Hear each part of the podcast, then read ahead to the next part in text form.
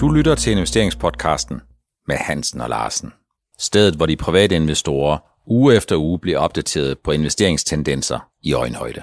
Velkommen til afsnit 106 af investeringspodcasten med Hansen og Larsen. Investorerne, de spiller russisk roulette med Putins geopolitik, eller også er det Putins geopolitik, der spiller med investorerne, Helge. Vi har tre overordnede temaer i dag. Danske aktier under pres 15% ned for året. Hvad betyder det? Vi skal snakke en hel del om olieprisen, som er på vej mod 100 dollar. Vi har haft det oppe og vende nogle gange. Det er desværre ikke nogen meget stor overraskelse, også selvom vi ikke kunne forudse, at der vil komme meget geopolitik i olieprisen. Og så skal vi lave et geopolitisk flashback til 2014, dengang russerne annekterede Krimhaløen, for at få et billede af, hvad det er, der sker i dag, og hvad der kan komme til at ske i den umiddelbare fremtid. Danske aktier 15 procent ned for året. Det er altså et øh, relativt massivt pres. Ja, og vi kan konkludere, at Danmark er nok dem, der er hårdest ramt mm. i alt det her. Altså både med hele debatten omkring øh, inflation og renter og så Ukraine, så har vi virkelig fået bank, det må jeg sige. Mm. Det er vel ikke så mærkeligt, Helge, at de danske aktier de får mange klø, når det er sådan, at fokuset det er på, hvad det er for nogle selskaber, som er højst prisfastsatte. Vi gentager os igen og igen, de danske selskaber har gjort det rigtig godt, og når de har verdensklasse kompetencer inden for deres nischer, så bliver de benchmarket af internationale konkurrenter, de bliver hjemsøgt af globale investorer, og på den måde, så kan man sige, øh, så er de selv skyld i nedturen i den forstand, at jo bedre de gør det, jo dygtigere de er, jo højere bliver prisen, og jo mere sårbar bliver aktiekursen på kort sigt. Ja, Per, der er jo lige det underlige fænomen, at, at, at, i C25, så er der meget life science, der er meget medicinalske selskaber. Og øh, af en eller anden grund, så siger man, ja, har opfatter udlandet øh, Danmark over en bred kamp, at det er det, vi har i C25, det er vækstselskaber. Og de bliver jo straffet ekstra hårdt. Øh, hvis, man, hvis, øh, hvis de nu har læst leksten bedre øh, i, ude i udlandet, så har de måske skånet nogle af farmerselskaberne. Men er det ikke sådan, Helge, at en ting det er jo, at 40-45 procent af den danske markedsværdi i C25-selskaberne, det C25-indekset, udgør sig life science, men når vi sidder og kigger på, hvordan udlændingen de sidder og kigger på Danmark, så kigger de på Danmark som et land, et sted at investere. Og hvis de skal af med noget nu, så kan det også være, at de skal have solgt noget Netcompany og Ambu og Danske Bank og AP Møller Mærsk en dag. Og hvis de skal købe, så kan det være, at de i tillæg til Koloplast, så køber de Novozymes og tre, fire andre selskaber. Det er jo sådan, det er, og det, jeg prøver bare at bidrage til, til, til forståelsen af, at man tager ikke hensyn til, om det er det ene eller andet. Det er vækstaktier, det er danske aktier, og dem skal man af med. Så danske selskaber, de lider under det samme som de amerikanske vækstselskaber. Det er nemlig der, hvor investorerne har tjent mange penge. Det er der, hvor de har mange penge investeret, og det er der, hvor fællesnævneren for høj kvalitet og høj pris jo egentlig smelter sammen. Vi havde det lidt oppe og vende et par uger siden, og jeg var sådan lidt kæk at sige, jeg tror sådan set, at nedturen i Danmark stopper sådan værdi af 12-13 procent. Det viser sig ikke at holde sådan helt uh, i første omgang. Det gjorde det på det, på det Men tidspunkt. der havde du ikke Ukraine inde i billedet sådan oven i hatten, vel? Nej, det havde jeg ikke. Der var det jo mere renterne, vi tænkte ja, ja. på, og de der 3, 5 eller 7 renteforhold, som man snakkede om på, på det tidspunkt. Vi er nødt til at tage spørgsmål op igen, øh, Helge. Er vi ved at være der, hvor en hovedparten af de her fortrædeligheder på kort sigt er diskonteret ind, eller er der yderligere nedturs udsigt? Altså det kommer jo helt an på, hvordan Putin agerer i den kommende tid. Altså jeg vil sige, hvis man går ind i hovedlandet Ukraine, mm. det er ikke godt. Det kan godt give et ordentligt knald ned fra aktierne igen, og så øh, primært selvfølgelig i Europa, men USA kan måske også blive ramt, hvis det, det ligner noget, der vil være en bred invasion af, af Ukraine. Rusland, de sælger jo først og fremmest, de sælger først og fremmest råvarer. De sælger olie, de sælger naturgas, de sælger materialer og metaller. Øh, og de har jo sådan set ikke nogen interesse i, at Vesten ikke skal købe den, og Vesten de har også brug for russisk olie og russisk naturgas og russisk materialer. Det har du ikke ændret noget på. Så sandsynligheden for, at russerne de lukker for hanen, og europæerne de fryser, eller europæerne siger, vi skal ikke købe noget af Putins naturgas og olie, den er vel på kort sigt meget, meget lille, fordi det er et valg mellem pest eller kolera. Fuldstændig rigtigt, og det er jo også det, Putin ved. Han ved jo, hvor han har europæerne i det her. Ikke? Mm. Så han ved også, at den grænse, som han ikke skal bryde, han kender godt den grænse, han ikke skal bryde, og det er en større krig med tab af menneskeliv i Ukraine. Han ved godt, at han ikke skal gå der, fordi så, så ender det jo med, at, at man siger nej til gas på de præmisser, han lægger frem. Så når danske aktier kører så meget ned i helge, må jeg konkludere, at det er fordi udlandet de laver risikoreduktion. Der er de kortsigtede investorer, som frygter, at der er yderligere nedtur, og de frygter, at den fokus, der er på prisfastsættelse, den høje prisfastsættelse, enten i relation til risikopræmien fra Putin, eller i relation til 3, 5 eller 7 renteforholdelser, eller hvor mange eller få vi nu får fra USA, jamen det er det, der gør, at der stadigvæk er en risiko for, at der er flere, der kan komme til at ryste på hånden de kommende uger. Ja, at der er jo det, hvis udlandet sælger ud, så bliver det jo sådan massivt. Det ser vi jo tit op mod luk eller andre ting, når der er kriser. Øh, men det gør jo så også, at de private investorer også bliver nervøse, og så kan der komme noget udsalg for dem også, og så er der det her med stop-losset, der udløses. Så der ser det hele meget værre ud, end det er. Vi har set nogle åbninger her i markedet efter nogle negative meddelelser om aftenen, og der har vi set, at der er sket nogle store fald øh, de første kvarter 20 minutter, og så tingene rettet sig. Mm. Så det fortæller mig, at der er altså nogle løse hænder, der er nervøse og hister her. Vi kan sige i hvert fald de data, vi kan se her hos Nordnet, der kan vi sige, at de private har nok solgt lidt ud, men de er ikke netto panikket. Vi ser overvejende, at hovedparten af de dage, hvor der er store fald, der er faktisk tale om netto køb snarere end netto salg, men selvfølgelig kan der være nogen, som ligesom tænker, at deres risikoprofil, øh, den svarer måske ikke helt til den beholdning af investeringsaktiver, de har, og de har måske fået købt lidt for mange af de lidt for høje beta-aktier, lidt for høje udsvingsaktier i 2021, og det er måske nogle af dem, der skifter hænder. Ja, det, det er jo, jeg ser jo typisk det der, at der er nogen, der panikker for morgenen øh, på grund af, hvordan USA er lukket og alt det her. Og så kan jeg godt se, at der er nogen, der samler op og gnider sig i hænderne der, fordi man kan gøre nogle gode køb ind imellem der. Olieprisen, Helge, den er på vej mod 100 dollar. Øh, vi har haft det op og vende rigtig, rigtig mange gange. Ikke fordi vi kunne forudse, at øh, der vil ske noget øh, uforholdsmæssigt eller noget negativt i Ukraine, men fordi at vejen til mere grøn energi, vejen til den grønne omstilling, vejen til den situation, hvor vi skal have, at den grønne omstilling giver stabilitet i forsyningslinjerne, jamen den er jo meget, meget lang, og den er behæftet med masser af olie og gas. Så derfor så er det vel måske en lille smule overraskende, at vi så hurtigt er kommet til 100, men det er ikke overraskende, at oliepriserne de overrasker de fleste med at have et højt niveau. Er det det? Nej, det er det sådan set ikke, og det vi skal huske på allerede 16 og 17, når man begynder at snakke meget om det grønne, øh, og hvad man skulle gøre ved det, om man skulle omstille og så videre, jamen der begyndte olieselskaberne jo, fordi de fik jo rigtig mange bank ude i offentligheden, ikke?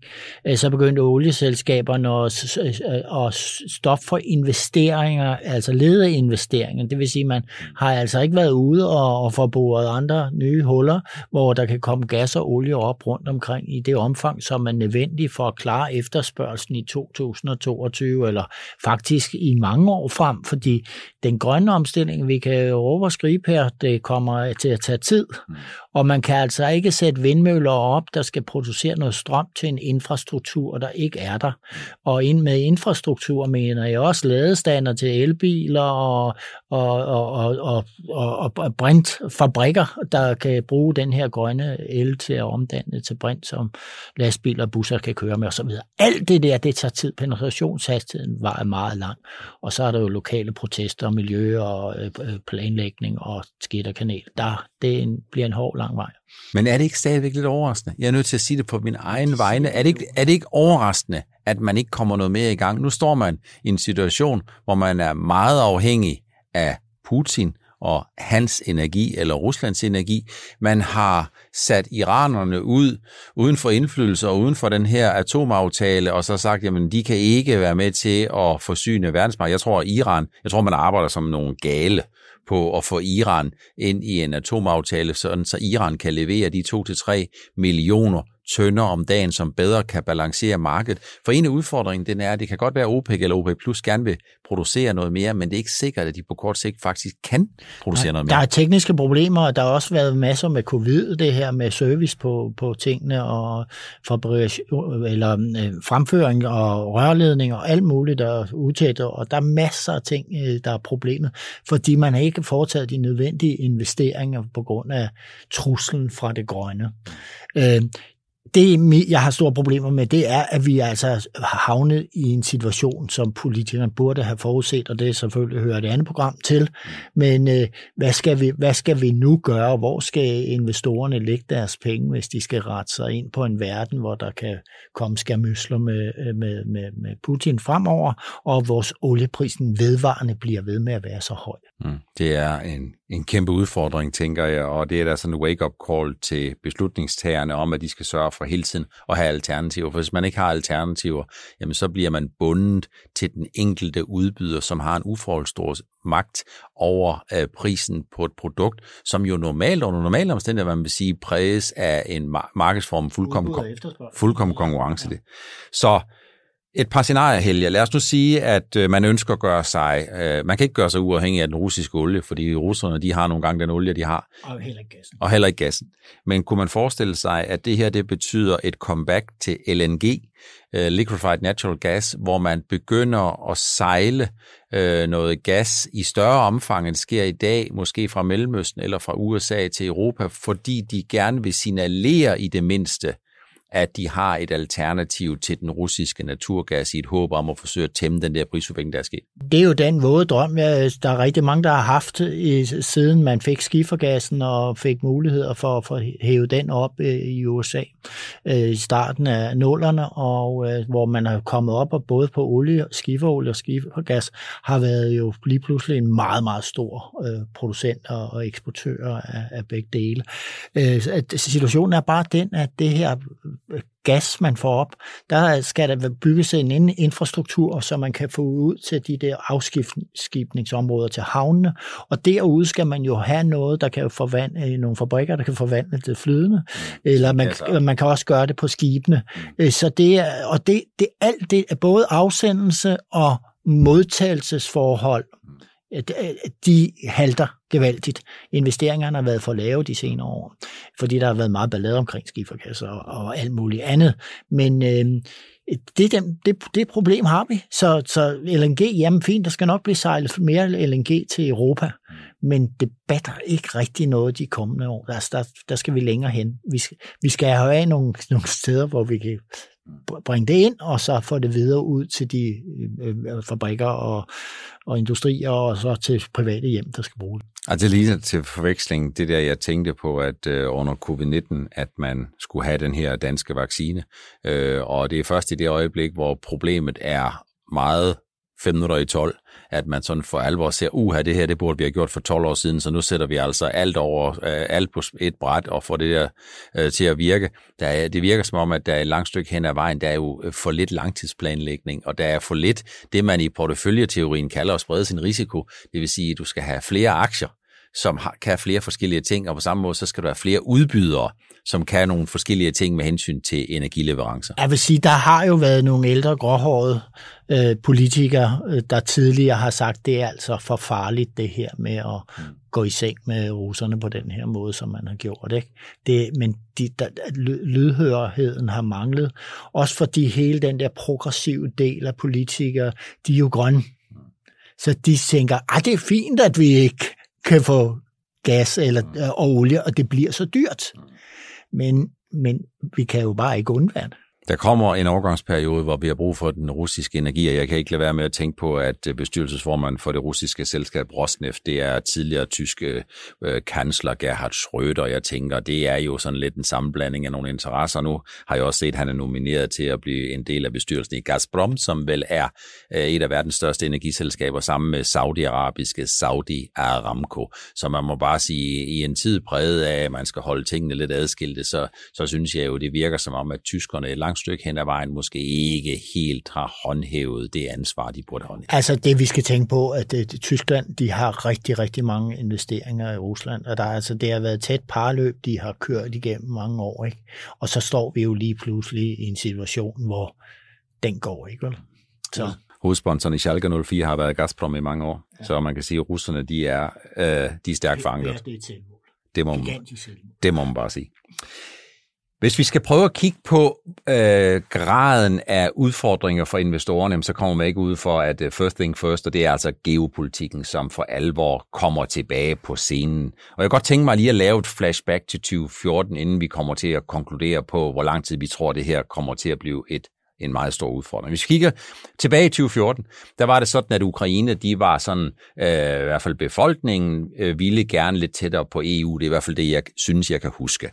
Men de havde en præsident, der hed Janukovic, og Janukovic, han var faktisk ikke så meget til sinds at komme tættere på EU. Han vil faktisk tættere, eller hellere tæt på Rusland. Og jeg tror, det var noget af den der debat, noget af den der uenighed, der gjorde, at russerne der i 2014, der har sikkert været mange andre ting, øh, i spil. Så lige pludselig, så gik øh, russerne, de gik altså øh, ind og annekterede Krim, eller, øh, og har vel egentlig haft en pæn tilstedeværelse på grænsen ind til Ukraine, og de er vel sådan set også været lidt over grænsen med nogle af de der separatiststøtter, de har øh, haft.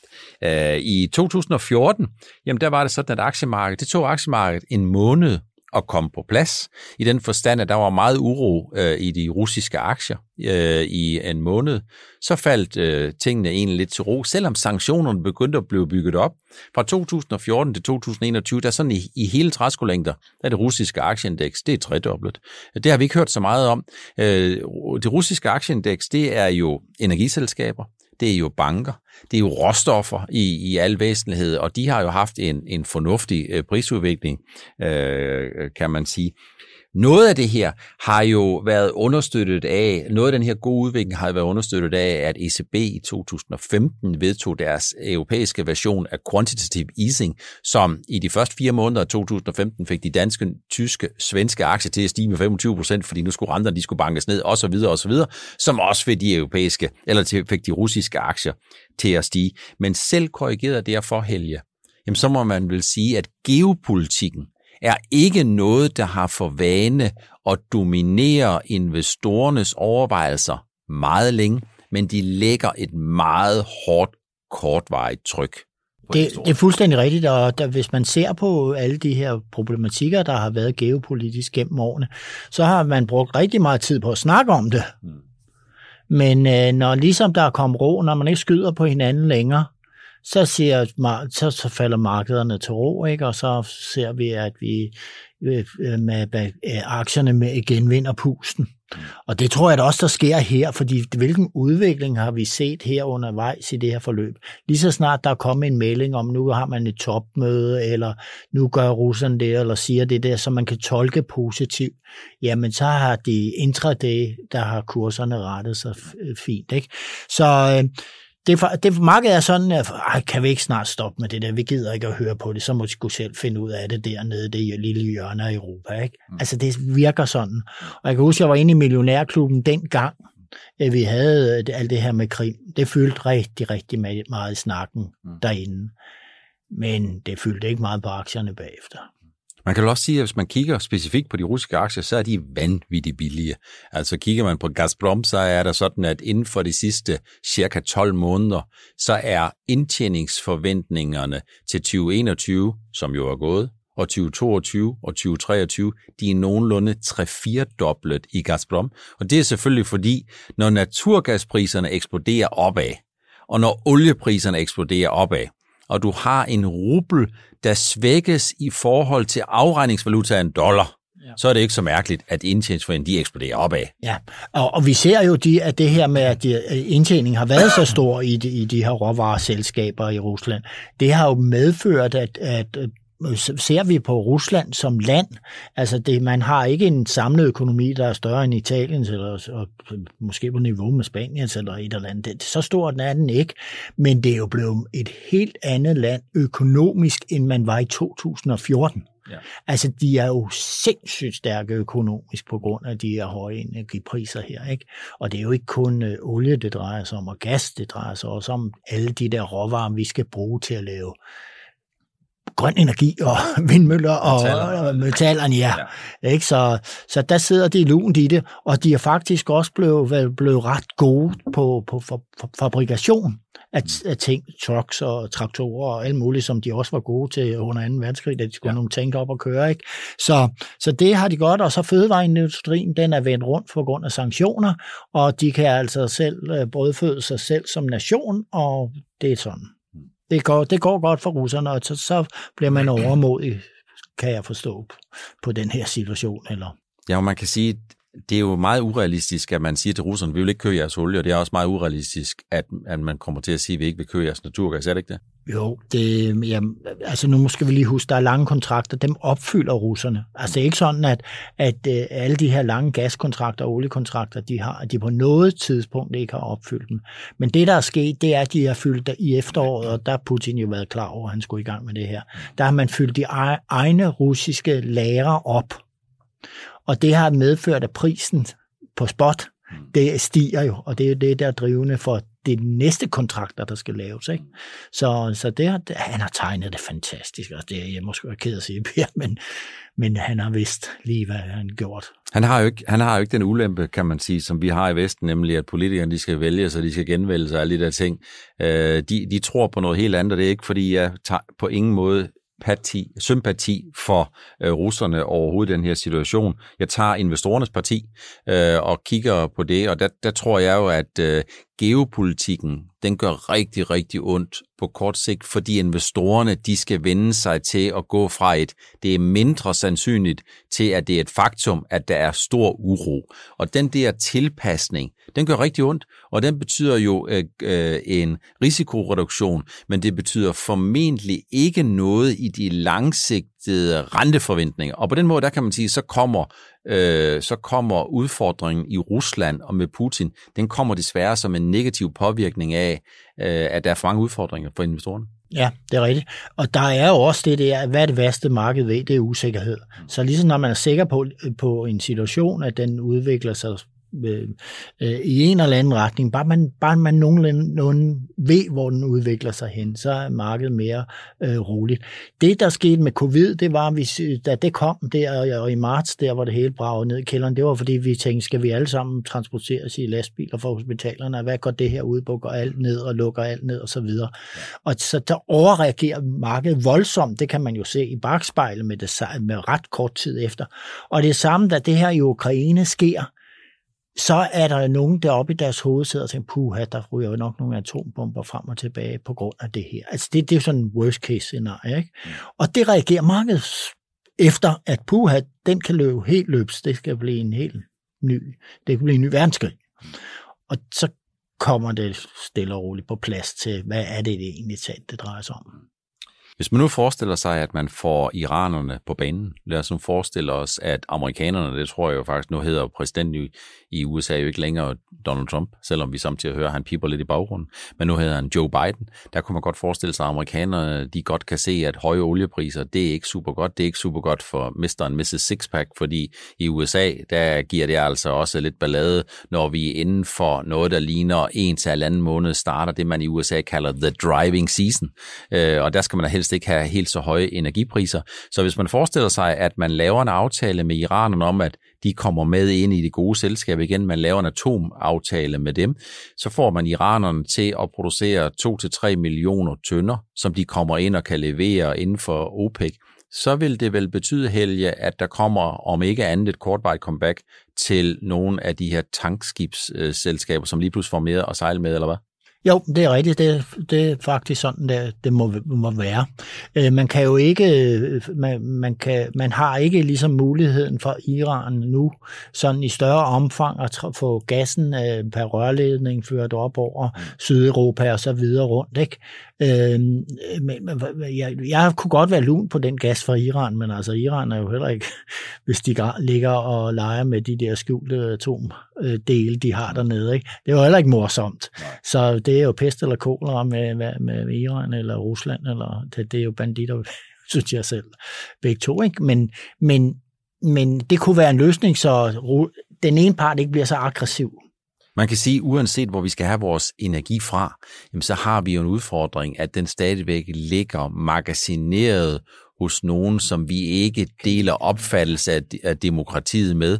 Og i den henseende, så må man sige, at vi er måske nok har vi store udbydere som Ørsted og Vestas inden for den grønne omstillingsenergi, og andre af de der spydspidskompetencer inden derfor, men vi er jo stadigvæk lige nøjagtigt lige så meget og lige så høj grad afhængige af de energiforsyninger, som vi vel var for 5, 10 og 15 år siden. Så i den her henseende helge, så er den grålige nyhed, det er sådan lidt, vi er ikke blevet ret meget klogere. Ja, og så kan vi tilføje, at der, der, der, der er mange, der spørger mig i disse dage, jamen hvad med Norge? De kan da bare skrue op for hanerne. Mm. Nej, det kan Norge ikke. Altså, de kan knap nok levere det, de skal uh, her med på gasområdet. Så det kan de bare ikke, og det er jo simpelthen, fordi man uh, 15, 16, 17, så har man skruet ned for at lede efter nye forekomster i, i Nordsøen. Ikke? Så. Det er det, der altid viser sig på energi- og oliemarkedet. Det er den her tilpasning, der skal ske. Det der, der sker efter en periode, hvor oliepriserne har været ekstremt lave, så sker tilpasning over en 3-4-årig periode, fordi efterforskningsaktiviteten den går dramatisk ned, fordi hvis man ikke kan tjene penge på at producere olie, så laver man heller ikke nogen efterforskning, noget forskning og udvikling. Så på den måde, så kommer det altid øh, 2 til 3 til 4 år efter, og det er der, hvor vi står nu. Ja. Det var det, vi havde valgt at tage med i afsnit 106 af investeringspodcast med Hans og Lars, de danske aktier, som er under hårdt kurspres af faldet med cirka 15% over til dato. Husk på, at vi optager onsdag forud for udsendelse torsdag. Vi har været rundt omkring, øh, at oliepriserne har ramt noget, der ligger ikke så fjernt fra 100 dollar.